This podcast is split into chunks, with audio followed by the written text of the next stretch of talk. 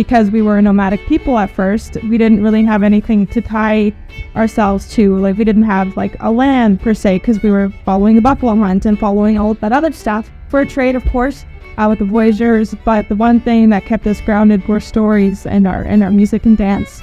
We'd always go and visit Manitoba. I have stories of myself, a little baby, and dancing on the table. My family members would play fiddle and sing songs. And so I would say that, that was my first influence. That's Brianna Lizotte and Alicia Blore, Métis fiddlers, and our guests on this episode of One Nation, Many Stories, a Métis National Council podcast.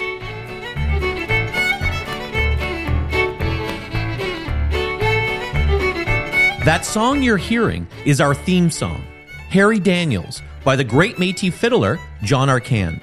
We'll be hearing his name a lot today in an episode we're calling One Nation, Many Fiddlers. Tanse and welcome. I'm your host, Matt LeMay. I'm a citizen of the Métis Nation of Ontario with roots in the Red River, Drummond Island, and Penetanguishene. I'm also a documentary filmmaker and co founder of Indigenous Geographic. In this podcast, we'll be bringing you inspiring, heartfelt stories and music from the Metis people who make up the colorful tapestry of our proud nation. Before we get to our guests, we want to welcome MNC President Cassidy Caron. Tanse and hello everyone.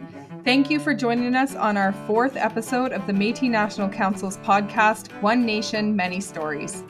Today's episode, we will be highlighting some of the incredible fiddle playing from across the Metis Nation homeland.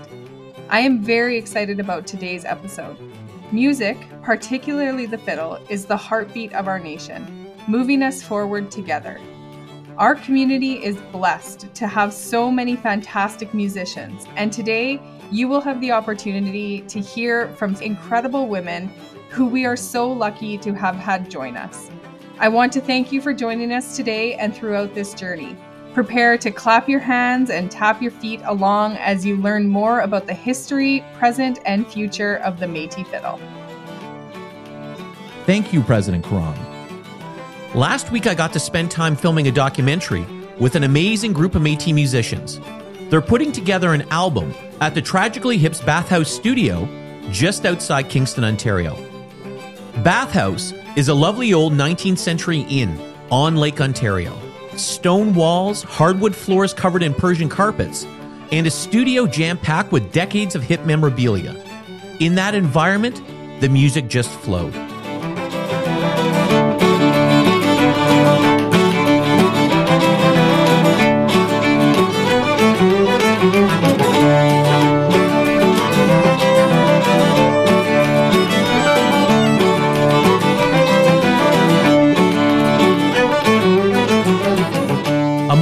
Musicians were two of the most in demand fiddlers right now.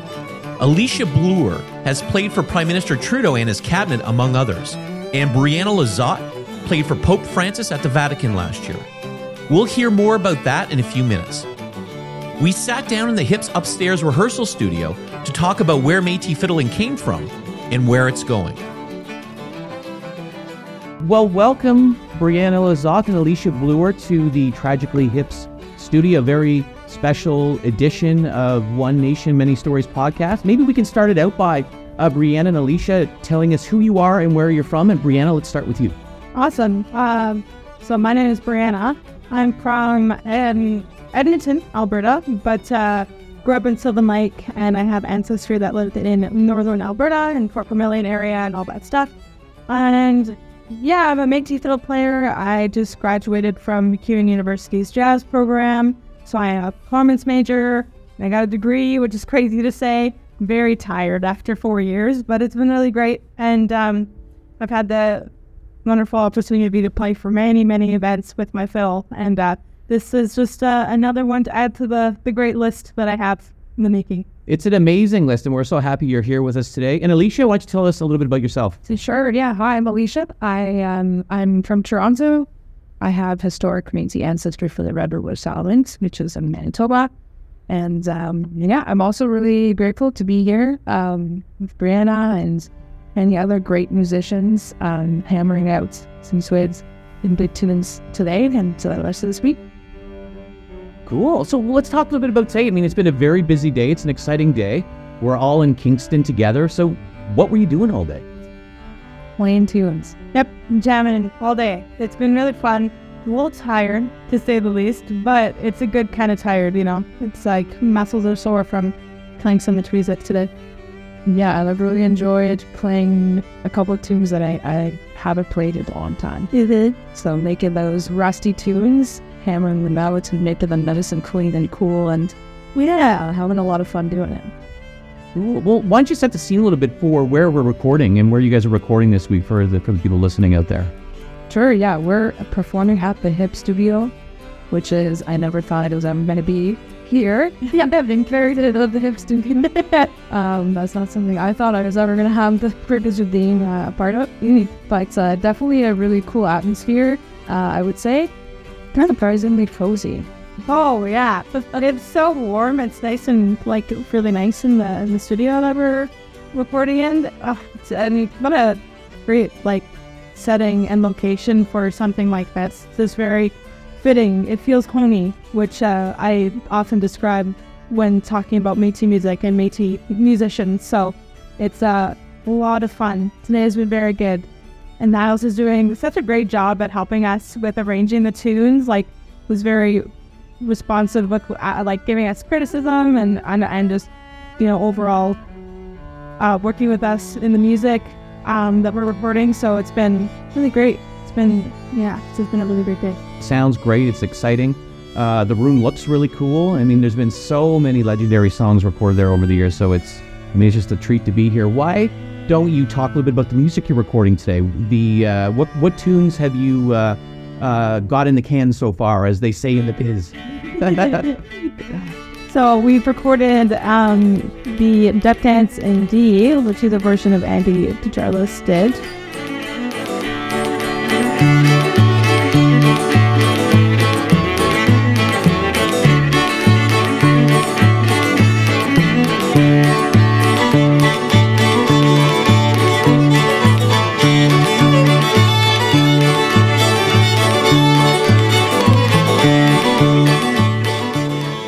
Traditional tune that lots of not only native fiddlers know, but jiggers as well.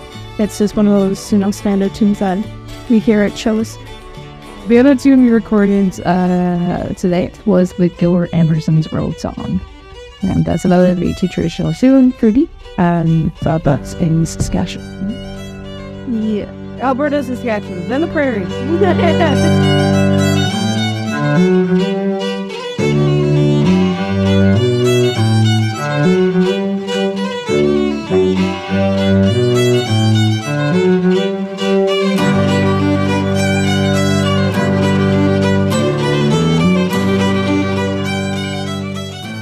So, what makes Métis music Métis music? What are some of the uh, some of the things that makes it unique and makes it really stand out? I would say the what makes our music so unique is that connection with uh, the rhythms from our First Nation ancestors. So it's essentially European fiddle music. We stop in uh, some traditional um, rhythms from our First Nations ancestors singing, drumming. It makes a really unique style of fiddle music. Yeah, it's very percussive. That's something that is very unique about our Métis style. We like to call some of our tunes crooked tunes because of the time signatures. They tend to change every uh, or other measure, it feels like. So if one moment you're in 4 4, 3 4, 2 4, and then all of a sudden you're like, oh, where, where am I? Where's the downbeat? And it's so cool because it's made for dancing and socializing, and that's the history of our, our music is because we were a nomadic people at first, we didn't really have anything to tie ourselves to. Like, we didn't have like a land per se because we were following the buffalo hunt and following all of that other stuff.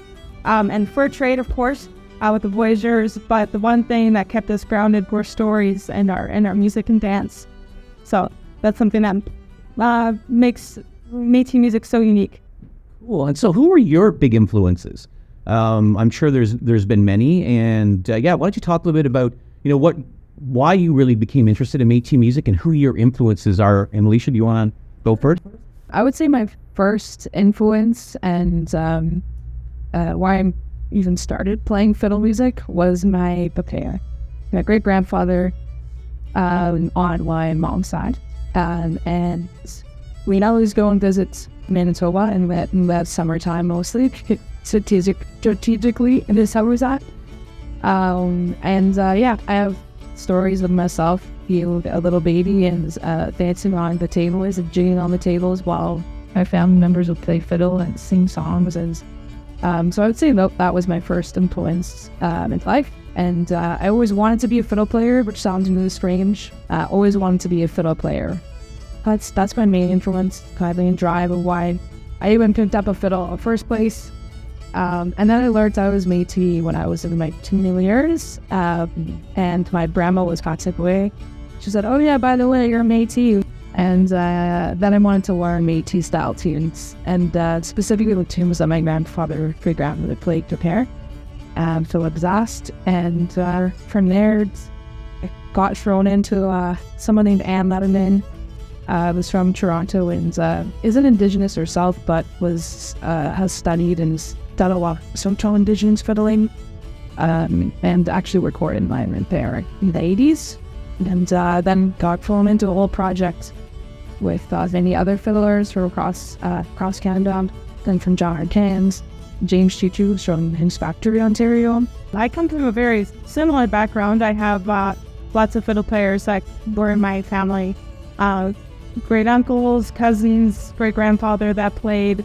Um, and I grew up listening to their music. My grandpa, who lives in Red Deer, he took lots of home videos. Like every every time he stepped foot in his house, there's like a camera, a video camera, or like a photograph camera was in your face. So I'd like to say like per per step you take in the house is like one photo. So um, lots of lots of recordings and, and videos of my family playing kitchen parties. Just playing their own tunes, playing traditional tunes. So a lot of the, the songs that I like to play now uh, are from from those recordings. I'm I'm also doing some more digging in those home videos just because he would show me them when I was like really small. So of course I was like, oh, it sounds really cool. I don't know what's happening, but it, it sounds awesome. So I'm rewatching all these videos, trying to collect as many tunes as I can now, because a lot of them were strictly Northern Alberta tunes or Northern BC and and Saskatchewan, where my family's from. Lots of those tunes are, you know, unfortunately passing away with a lot of our fiddle players that are older. Um, because there's not many young people playing anymore. So when I was about 10, um, the last fiddler uh, passed away in my family. And that had a huge impact on on us as a whole. It was, uh, I never saw my grandparents that often, especially uncles and cousins and great aunts and whoever else that lived up north. They wouldn't come down to central Alberta very often just because there was no music anymore, no jams happening not a big reason for us to visit each other, which was which took a big toll on my on my my feelings, I guess, and, and my family in in in Sylvan Lake Red Deer area. So I had a dream where I was play like uh, like I was asleep, ten years old, having this dream of playing the fiddle in front of you know all of my family on a on a mini stage, uh, and just playing all of those tunes that my cousins and great uncles used to play.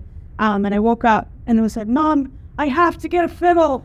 I have it right now. And she's like, Where did this even come from? And I'm like, Don't worry about it. I just, you know, I, I know I need to play. So uh, that's where I started out. And to this day, my family is still my biggest influence. But since then, it's grown to, of course, John Arcand. Um, my first fiddle teacher, her name is Tammy Clark. She lives in Red Deer, um, between Calgary and Edmonton. And uh, and um, Calvin Vollrath, Daniel Gervais, Patti Kusturok, all of those familiar names, but someone that I have recently found that I'm really enjoying their music and who has inspired me, especially for my grad recital that I just did, was uh, Noah Van Nordstrand in the in the band Great Bear Trio or the Faux Pas. So cool, like such great fiddling, and uh, I am luckily here with some of them today uh, for this week, which is really really uh, special. Wicked. Um, you know what I was just thinking too, because I mean I've had the chance to work with you both and see you both perform at Batoche. Mm-hmm. Why don't we talk a little bit about that? Because I think you know uh, there's probably a few people out there who've never been to Batoche. Uh, why don't you, as a performer, what's it like going to Batoche and and uh, being part of that uh, amazing event? I really like Batoche. I've been a few times now um, over the years. It's a really fun um, event. It's one time a year I actually get to see Brianne and some of my friends that I've made out in uh, in the West. Um, so it's kind of becoming like this this meetup point every year, um, getting to see old old friends and uh, making new friends at the same time. I always have a jam with from there and make sure I uh, learn some new tunes and uh, meet new people. Batoche, just uh, you know, what's what's great about it? Because I'm sure there's probably people listening that have never been there. And uh, as a musician, you know, what's it like performing there? Yeah, I, I love performing there. Like I said, um, this year I performed uh, with the John Arcand tribute, um, which was really uh, really special. He was one of my mentors, one of my teachers when I was uh, when I was young, and, and uh, getting to see him again after many many years. I've, I've been to John Arcand Fiddle Fest as well, and um, getting to see him. It's probably been almost ten years since I saw him. Uh, yeah, it was really nice to see her and him. Hey, do I know you? I'm like, yeah, you do know me. I'm just a little bit taller and a little bit more mature. And uh, have him, have him kind of give me some good feedback. And he performed, which was cool. What kind of an impact did John Arcand have on you, Brianna, in, in your playing? Oh man, like my first little teacher, Tammy, she, uh, I think she gave me the music for Big Bear. And uh, that one quickly became one of my favorites. And uh, listening to it all the time, and I did my own research of John and learned that he had a fiddle camp. And I think I was about like 12 years old at the time. And I was like, Mom, we have to go. I um, remember being like, just one day I was like, Mom, John Arcand is the best person ever in the world. I wish I could marry someone like that. but it's like so passionate about his music and his impact on, you know, the Métis culture and the Métis fiddle music. Um, and just how on like like lovable he is and and and very wise with on the way he speaks of fiddle music and you can tell he really wants to inspire the next generation of fiddlers to keep that tradition of Métis fiddling going and uh, being able to go to his fiddle camp I went in 2013 no 2014 2015 and it was just so special. I felt like being at home and uh, that's what Batoche is for me as well is like being able to play on those like that historical ground being able to be one of the fiddlers that like is like yes we are still here. We're able to play our music again publicly and and gather in thousands now. Like that's such a huge deal because like even a hundred years ago that was really like like not like doable and being able to say like there was like how many people were there last year? It was like crazy busy. I wasn't. I'm unfortunately not there, but I, I heard about it. Um, but like, how special is that? And being able to play a small part, like performing there, is just so so cool. And uh, darn, I wish I saw John last. Yeah, he was great. It was a real treat to see him perform too. And all of the young uh, fiddlers that performed. Alicia was was one of them. It was what an amazing tribute. And he sat in front of the stage and you know took it all in. And I think he actually even wrote a special song for President Glen McCallum, which I, he performed, which was uh, quite a thrill. So yeah, very exciting. So anyone that hasn't been to Batoche, your advice is go to Batoche, right? Oh. so good, so good every time, and you see people that you may have forgotten, like family or friends that you haven't seen in many, many years. It's like lots of my family, like my mom and dad, have seen people that they haven't seen in like 20 years. And it's like, oh my gosh, what are you doing here? And then it's just like a big family reunion once a year. So uh, just being able to be there and being surrounded by so much culture and, and love for each other and love for our community is just so inspiring and, you know, um, impacts everybody that goes, you know. I know you've both had a lot of big moments in your careers uh, so far, but Brianna, I want to talk to one, uh, talk to you about one in particular. I know that uh, about a year and a half ago, you had a chance to uh, travel with uh, a Métis delegation to Rome. Um, you know, to to see uh, Pope Francis, but not only that, you had an opportunity to perform like four feet in front of Pope Francis to do a very special performance in the Apostolic Palace. Can you set the scene? For that, what that was, what that was like.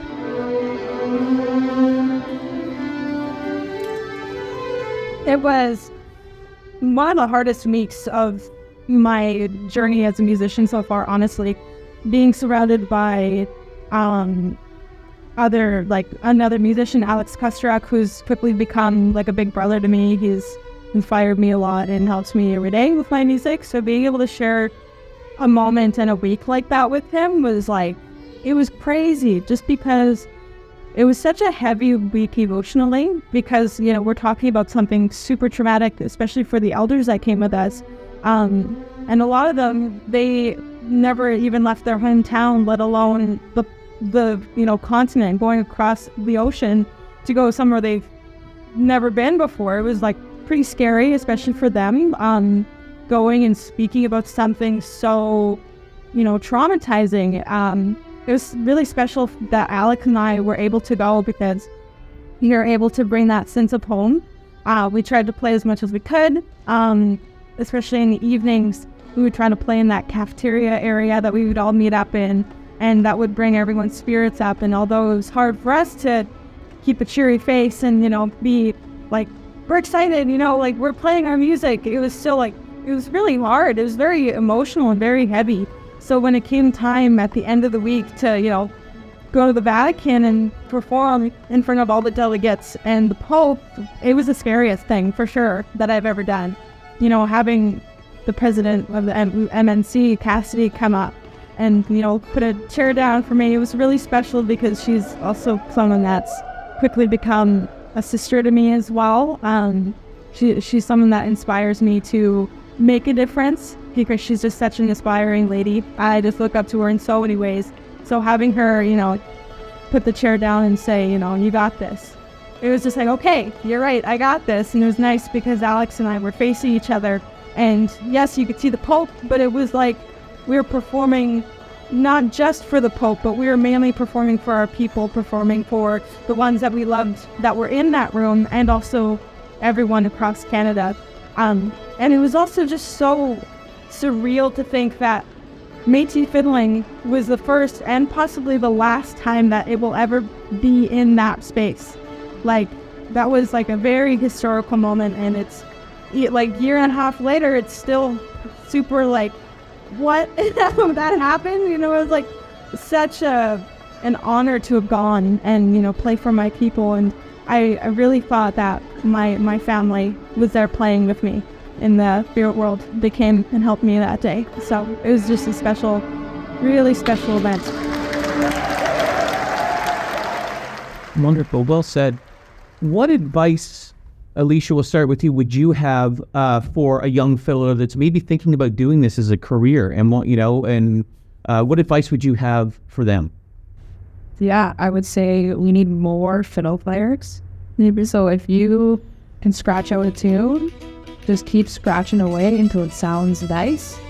Keep dedicating yourself to it. It's not something you can just pick up and, and play and off you go.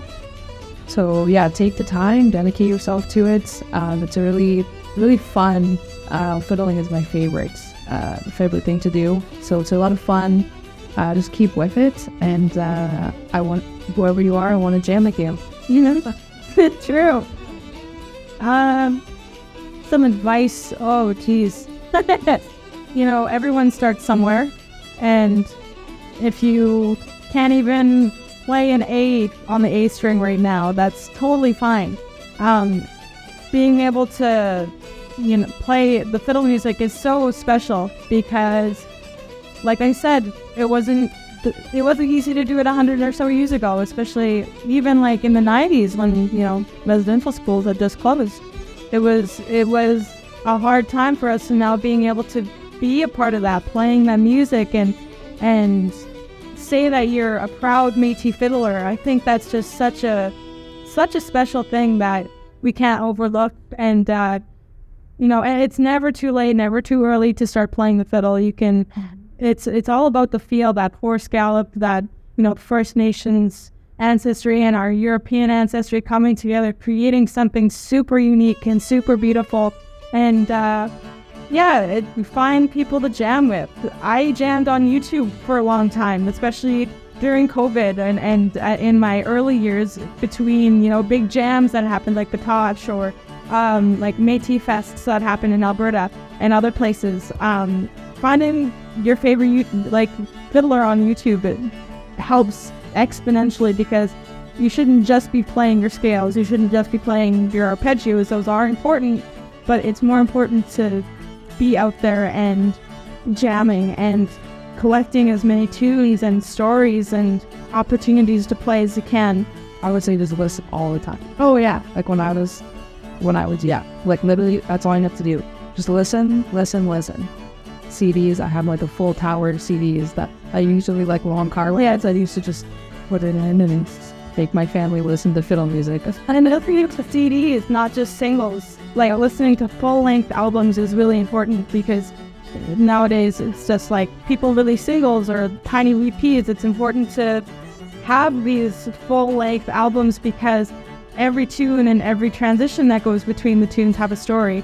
And if you only listen to one snip of it, of it, you're not even getting one percent of what they're trying to say in that in that album. So when you're listening, listening to the full thing, like make sure to sit down and just constantly listen to albums. I do it all the time. I don't listen to playlists. I'm listening to, you know, just albums constantly, constantly, constantly. So training your ear to be able to sit down and listen to something like that for that long is really important as well.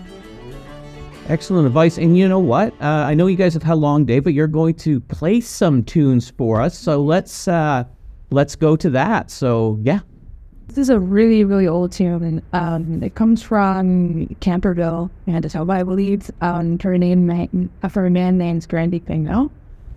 Uh, I learned it from Anne Lederman, um, who actually did the whole tour of um, mostly Manitoba and so Randy Fingal was one of the oldest fiddlers she ever recorded back in the 1980s.